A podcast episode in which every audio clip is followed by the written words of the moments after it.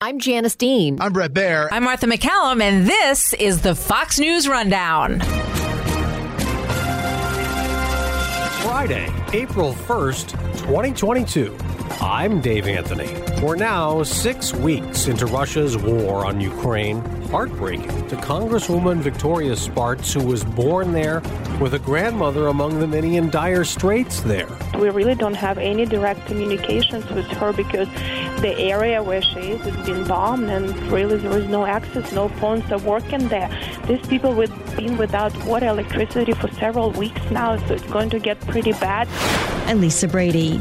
Is it time to hit Control Alt Delete in American politics so things can get done again? Just because we've been doing something the same way for the last couple of decades doesn't mean we have to continue uh, doing it.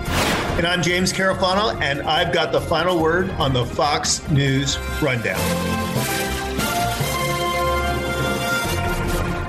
For a 37th day, Russia is attacking Ukraine. Russia is doing genocide on Ukrainian territories. People of Mariupol are now hostages. Anastasia Radina is a member of parliament. Mariupol's in ruins. Most of the housing destroyed. Thousands of people have been killed. They are literally dying because they don't, not, not just because they are constantly shelled, but because they do not have water, they do not have food. And today, the Red Cross is working with Ukraine's government trying to rescue more of the over 100,000 civilians trapped in that city, hoping to bust them out of Mariupol, though Russia has made that difficult in the past. Working with our NATO allies and our European partners and beyond that, we, uh, we're responding. We're aiding the Ukrainian people, both economically and militarily. But President Biden adds Putin's war is imposing a cost on America and our allies and democracies around the world. And the president's trying to reduce near record gas prices here by releasing more oil from the U.S. Strategic Petroleum Reserve after banning Russian oil imports, further squeezing Russian leader Vladimir Putin. He claims the West is waging an economic war on Russia, as Russia claims it's pulling back forces from some areas of Ukraine. We need to judge Russia on. Uh, uh, their actions, not on their words. NATO leader Jens Stoltenberg and President Biden both say they are skeptical as Russia keeps shelling those same areas. It's all one long nightmare for Congresswoman Victoria Spartz. Being Ukrainian born, I have a lot of people from around the country reaching out and sharing stories and sharing what's happening. You know, people from Ukraine reaching out. She was actually born in Ukraine when it was the Soviet Union. Now, Congresswoman Spartz is an American, a Republican from Indiana. The atrocity and really these people living through hell that happened in that country is just heartbreaking for me as a human being. Yeah, and you and you know that land. You lived there for 22 years of your life. Where in Ukraine is your family? I know you still have family there.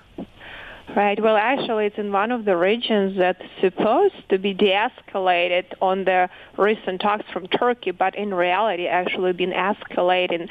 This is one of the first areas that was uh, tried to be taken by Russia. It's Chernihiv, city of Chernihiv, Chernihiv region. It's in the border with Russia and Belarus, and the city of Chernihiv is heroic. They've been standing the ground for weeks now, getting shelled, getting surrounded with no water, no electricity, and I am I'm shocked. They're still fighting. They were not able to take that city, and it's really getting humanitarian catastrophe inside that city.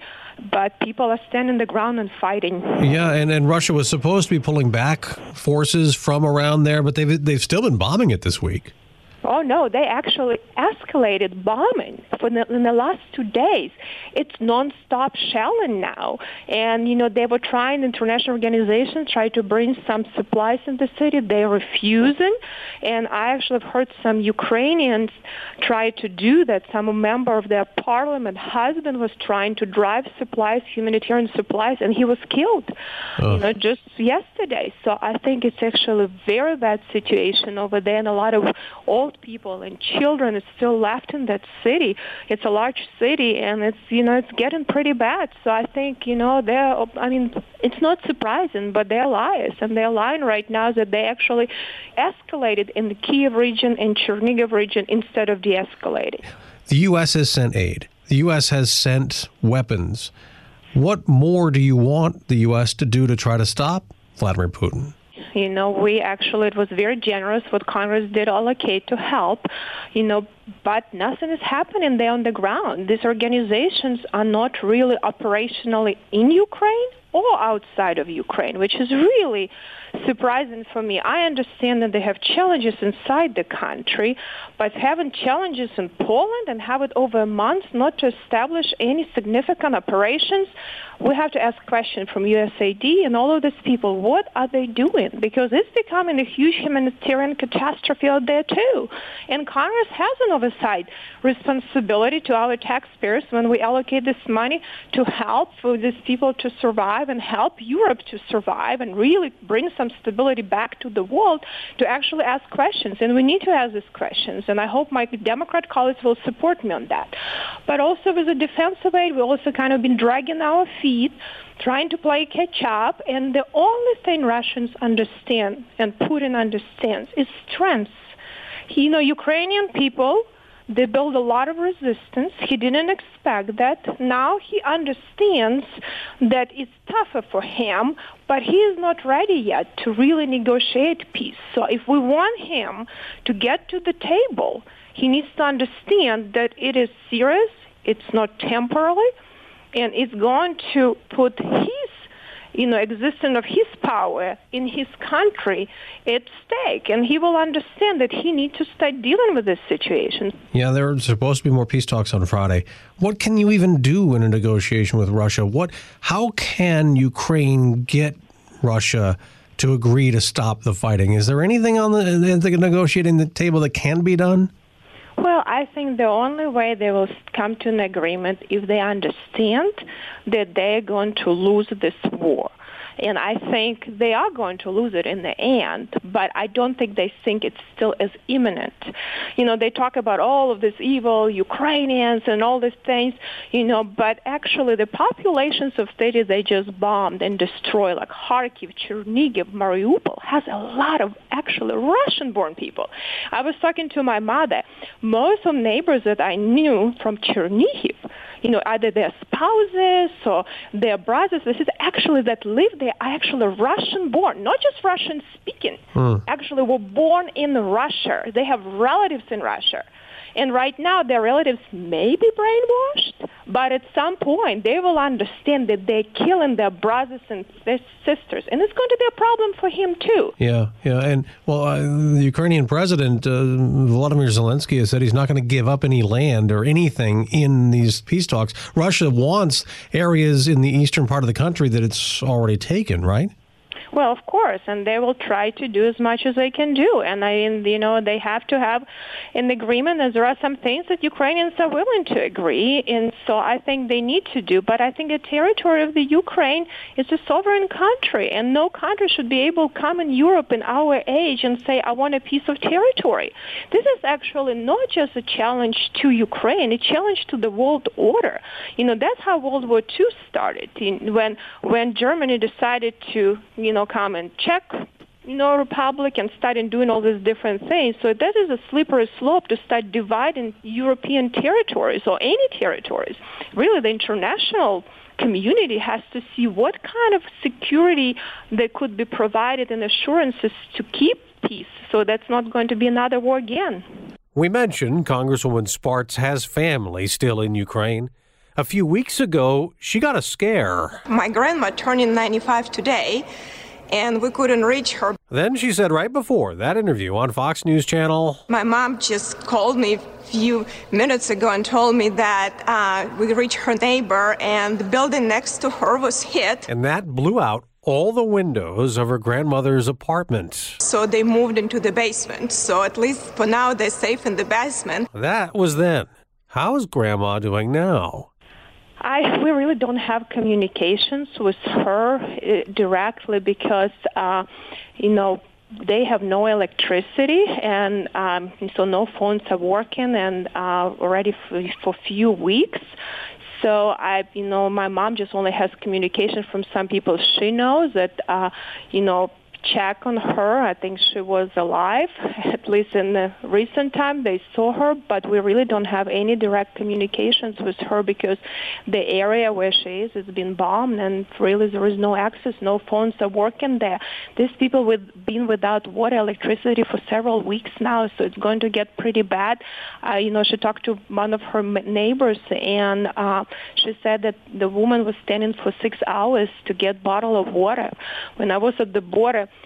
you know, I actually, you know, t- talked to some woman that came from Mariupol, and she says they were trying to get water from the river, but it's not a very good water, so you'll have a lot of disease and other things happening, you know. And I think that's what some of these cities under siege now experiences, you know, lack of food and lack of water. But everyone who tries to escape, they shoot at people. They're watching them how they mine some of the fields around cities too, and watching how people get blown up on these mines and if somebody tried to escape, just just pretty much sit snipers and shoot them, so not allow people to escape. So I mean, they want people to die in these cities, but this is we're talking about hundred thousands of people under siege. This is a lot of people, and somehow international community has to put pressure on Russia to start dealing with that and allow some safe passages to evacuate some children and old people and people that really in a terrible situation. You mentioned Poland earlier. A majority of the more than 4 million Ukrainians who have fled the country and are now refugees are in Poland. You went there in early March. You talked to people. What did you see? Well, I think it's it's unfortunate that you know that we don't have as much presence and help of international organizations to help Poland. I think Polish people are amazing what they're doing for Ukrainians. I mean, they're bringing people in their homes, they're feeding people, they're treating people, they provide everything for them. But it's too big of a crisis for one country to handle. And I think Poland needs to be helped, and especially by EU and other countries to make sure that it doesn't destabilize the whole country because it's now running a risk not just for Ukrainians that they can be in the hands of criminals. And when I went, you know, last weekend there, it's two weeks later, I actually saw escalation of really uh, criminal activity, and it's very obvious when you go to the border, you go to train station, and there are a lot of bad people trying to look for easy victims for human trafficking, child trafficking. Much more now, you have people that you know came from Ukraine with no means, don't know anyone, from war zones with very stressed out, so they can be easy victims. And you can see that criminal activity, including Russian criminal activity, will be start really increasing there to try to destabilize the country. So I think it's important to help Poland to deal with the situation effectively because it's not just problem for them; it's problem for the whole Europe. Well, we wish your family well. We hope for the best. And uh, we thank you very much, Congresswoman Victoria Spartz, Republican from Indiana. Thank you so much. Thank you. Thank you for having me.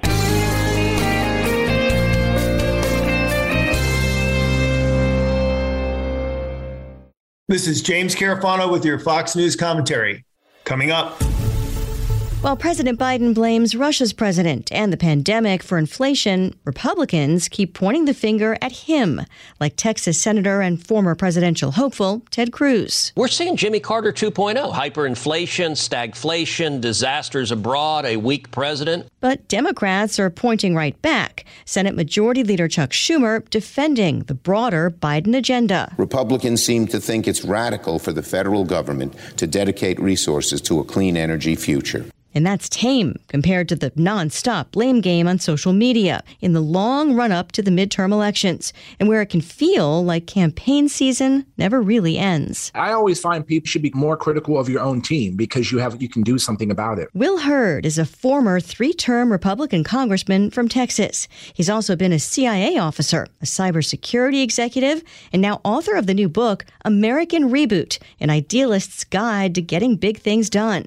In it, he takes on several problems, including restoring the Republican Party and improving national leadership, with chapters like Appeal to the Middle, not the Edges, Don't Pander, Build Trust, and Build the Workforce of Tomorrow, not Yesterday. We know in 2022, Republicans are going to take the House. That's almost a fait accompli, and we're likely to take back the Senate as well. And, and the reason, the primary reason driving this is because of the incompetence on the Democratic side. And so, how about if we if we take advantage of that incompetence, uh, put forward some ideas that are based on our values, uh, talk about the future? I think that puts us in a way better position um, at, at, in future elections. Part of your focus is on stepping off the X, as you put it, um, sort of moving out of crisis mode all the time and and this nonstop appeal to sort of the far reaches of of either party. Um, but is is that something that people are ready to hear?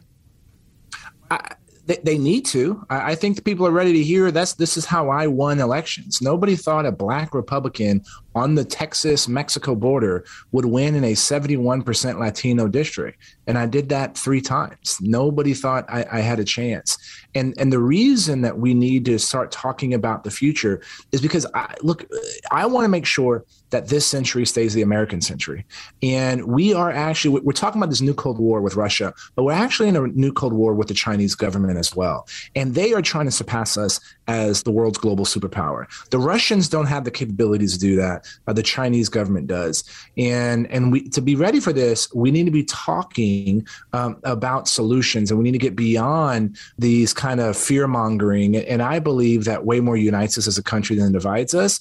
And and people are looking for inspiration. And I can give examples in in Texas. We had three million people vote in our primary on March first out of 30 million.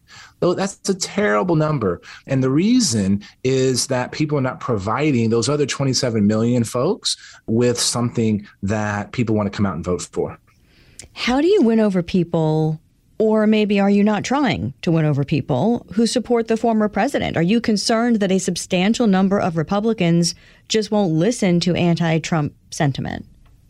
Well, it's not necessarily anti Trump. You know, the things I'm talking about is about the future and it's about technology. It's about how we can be better dealing with Russia. How do we better deal with the border crisis that's outrageous right now? It's the worst that it's, it's ever been. So, those are the things that I talk about. And look, I, I took the strategy when I was in Congress. I agreed when I agreed, I disagreed when I disagreed. And I did that with his predecessor, Democratic President Obama. So, it's not about any particular individual, in my opinion. The book certainly makes no no bones about criticizing Trump, though. And I read an article in the Atlantic called "The Revenge of the Normal Republicans," very supportive of the appeal that you're making in general. But then I read another article written by the former spokesman for Jon Huntsman's presidential campaign, calling it wish casting and saying that there aren't enough so-called normal Republicans to make this work. Essentially, what is it that keeps you hopeful about all of this? Well, f- first off, my dad, who I get to talk a lot about in the book, and you know, always said have a PMA, a positive mental attitude. And what keeps me hopeful is that in running in a hotly contested district, um, it flipped back and forth between parties for for a decade. I was the first person to hold it three cycles in a row. And the thing that I learned is that I don't care who you are, where you're from, what you do. You care about putting food on your table a roof over your head, and making sure that the people you love are healthy, happy, and safe. And when you talk about those issues, there's a lot of people, I would say that's 80% of the country that is focused on those things. And so just because we've been doing something the same way for the last couple of decades, doesn't mean we have to continue uh, doing it that way. And that's the whole reason that I wrote the book. And that's why I talk about my lessons in the CIA, one of those being that get off the X right? The X is where something's going down, and that's the last place you want to be when something's going down. That we need to try something different because the challenges ahead of us, we're not going to be able to solve the way we've been trying to solve problems now. Your personal and professional background, you know, certainly inform your perspective, including your time as a CIA operative. And as a congressman, you made a point of spending time with constituents who vote Democratic. And you made a forceful point in the book about listening and not just campaigning. yeah, look, uh, you got to show up, right? I think most folks listen. Like, yeah, doesn't everybody do that? And it's like, no, they they don't. And you know, one of the things that I had to do, if if every Republican voted for me in my district, I would not win. I had to get independents. I had to get Democrats. And so I had to take conservative values to places that had never seen a, a conservative before. And so that's the battle for the hearts and minds. And what I found is, you know, our ideas are better. Like they resonate better. You have, you know, when it comes to like education, there's been a 20 year longitudinal study done in Texas about school choice and about how charter schools eliminate the achievement gap in all communities.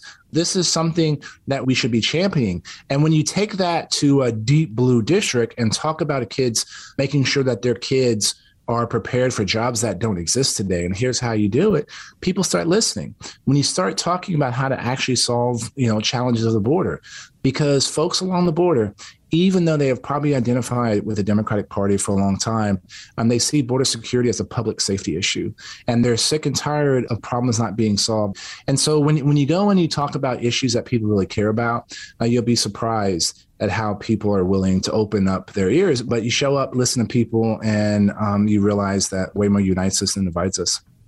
How much does this concept of an American reboot or a political intervention, if you will, how much does it hinge on either party being willing to want to compromise, you know, to let their constituents win by getting things done instead of just focusing on which party is winning an argument? A great question. And here's my philosophy on this parties should be driven by the people you represent. With only 3 million people voting in a primary in Texas, that means 27 million people didn't. And if you only talk to the same people over and over, you're going to get the same results. And so it's an opportunity. It's hard, but the country demands this. I've been lucky to have benefited from this country. I have, you know, more opportunities than my father had. I want to make sure that the next generation has more opportunities than I've had. And that's why I think it's important to fight for some of these ideas and have these conversations on how do we ensure that this experiment that has led to 247 years of improvements in American society to where we are. I want to make sure we see that continue for another 247 years. If Republicans do take back control of one or both chambers of Congress, does it make it harder for Republicans to buy the changes you're selling? Well, look, if we aren't careful, if we don't recognize that it's it's democratic incompetence that has fueled some of our gains and don't provide a clear vision of the future and then govern. Because when we take over people are going to expect some changes and they're going to expect some things to get done. And if we don't do it then guess what? Democrats and joe biden is going to blame a recalcitrant house or a recalcitrant senate on the reason for all the ills in the country. And so the likelihood that both chambers are in Republicans' hands at the beginning of 2023 is quite high. But you know what you do with that power is going to matter for later elections. Are you going to run for president? Look, I, I, appreciate the folks that you know you write a really good book and everybody thinks you're going to run for president. If the opportunity for me to serve my country again happens, then then I'll evaluate that. Um, I've been lucky to serve my country in a lot of different ways. My time in the CIA was awesome. It was fun recruiting spies and stealing secrets on some of the most important uh, national security challenges. It was cool representing a, a district as big as Georgia in Congress. But right now, for me, I think the contribution I can make is talk about these ideas and talk about our future and say that there's a there's a different way. Um, there's a different way to make sure that we stay as successful as we have been. I'm going to put you down as a maybe. I think I heard basically heard maybe. um, one other quick thing I want to ask you about, um, and that is the Russian war in Ukraine. Yeah. Um, do you think that the current administration should be handling something differently? And I ask that in part because of your CIA background, your sure. cybersecurity background, background. Um, you know, from the standpoint of the intelligence that we, in part, have to rely on for the decisions we're making. Look, absolutely, Lisa. I appreciate the question. And yes, this administration should be doing a lot more. And we should be thinking about this is how do we prevent the continued massacre of Ukrainians? And one way to do that is to give them as much equipment as they need and they can absorb. And this notion that, oh, that's going to lead to some escalation, Vladimir Putin has shown the ability to level death and destruction. What, what you're seeing happening in Mariupol can happen anywhere else in the country. But the best way to do to make sure this thing ends is that make sure to give the Ukrainians all the help they can in order to win uh, this war. And then also, this administration, instead of trying to restart a terrible deal with Iran, they should be going to the rest of the Western Hemisphere and helping them and getting them to be involved in these embargoes and these sanctions against Russia. When you look at the countries that are not supporting these this embargo against Russia, it's pretty stark, it's pretty shocking. And so instead of trying to work with many of our allies to help join this, to continue to put pressure on Vladimir Putin, and then we should also be talking about reconstruction like how do we help the ukrainians rebuild how do we provide the kind of humanitarian support all of these have to be dealt with and this is something the administration should be showing leadership and i'm not seeing enough Former Texas Congressman Will Hurd, congratulations on your book. It's called American Reboot An Idealist's Guide to, get, to Getting Big Things Done. And thank you so much for your time. Thank you, Lisa, for having me on.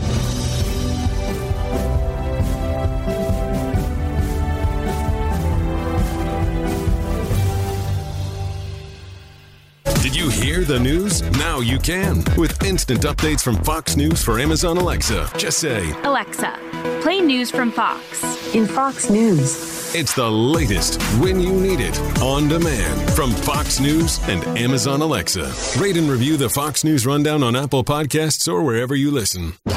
And now, some good news with Tonya J. Powers. One of two flamingos that escaped from a Kansas zoo 17 years ago has been spotted off the coast of Texas. Officials with the Coastal Fisheries Division of Texas Parks and Wildlife told the Associated Press that the African flamingo, think long legs, a long neck, and those pretty pink feathers, was seen on video shot on March 10th near Port Lavaca, northeast of Corpus Christi. An environmental activist shot the video, and officials were able to make out the bird's leg band on it, showing the number 492. Number 492 escaped from the Sedgwick County Zoo in Wichita along with another flamingo during a storm in June of 2005. Employees hadn't yet clipped their wings to prevent them from flying, so that helped with the getaway. The other flamingo was not seen again, but it turns out that old number 492 has had quite the scenic journey. It's been spotted several times in Wisconsin, Louisiana, and Texas, sometimes with other wild flamingos. You know what Mama always says about getting in with the wrong crowd. Zoo officials say they never plan to recapture number 492, despite the sightings, saying there's just no easy way to do it without disturbing the wildlife. So while the rest of the zoo animals are wondering what it would be like to be out loose in the world, Number 492 is out here living its best flamingo life. Tonya J. Powers, Fox News.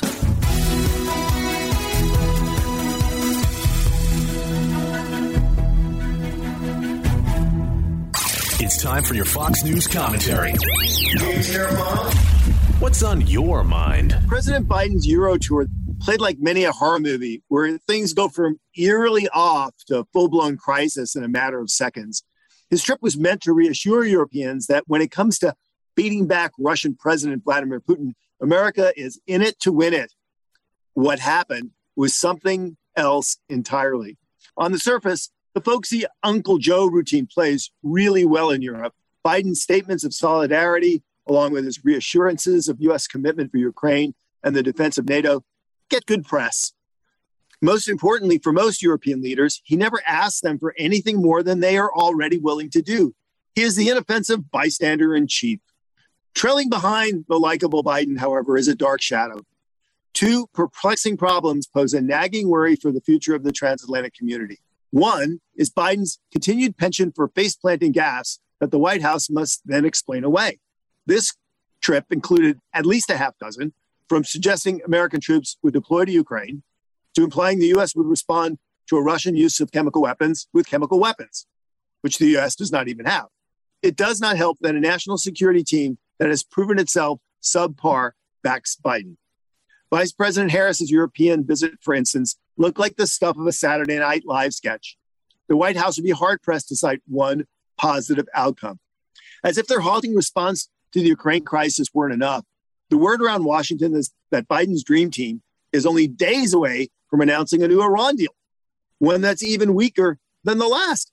sure to spark new tensions and conflict in the region, and bound to raise more questions about the competence of Biden and his advisors. The second problem is a deeper one, deeper than the cognitive abilities of the president and his team's lack of competence. It is that they have shown no skill, no ability to formulate and execute strategy to safeguard the long term interests of the United States. More than a year after taking office, Biden boasts a national gender strategy, but still no national security strategy. The lack of strategic vision is particularly troubling right now. How is the U.S. going to lead after this war to ensure that Putin never troubles us again? The Russian president remains a military threat and still has energy as a weapon of blackmail, coercion, profit, and influence. Biden doesn't have a long term response for either. We need strengthened conventional and strategic deterrence and energy independence. Biden has offered band aids and wishful hopes. And make no mistake, the Chinese Communist Party has taken note of this weakness. Biden can hope Putin goes away and that renewable energy powers the free world all he wants. But both are, are magical thinking. In the end, this trip is a reminder that Americans are led by a tired man of limited ability, backed by a team who are no better at this now than they were under Obama. Jim Carafano at the Heritage Foundation. Thanks for listening. Listening to the Fox News Rundown. Rundown. Stay up to date by subscribing to this podcast at foxnewspodcasts.com. And for up to the minute news, go to foxnews.com. From the Fox News Podcasts Network. Stay on top of the latest news and information from Fox News. Listen and download the Fox News Hourly Update on your time. The trending stories you need anytime you want it. Listen and download now by going to foxnewspodcasts.com.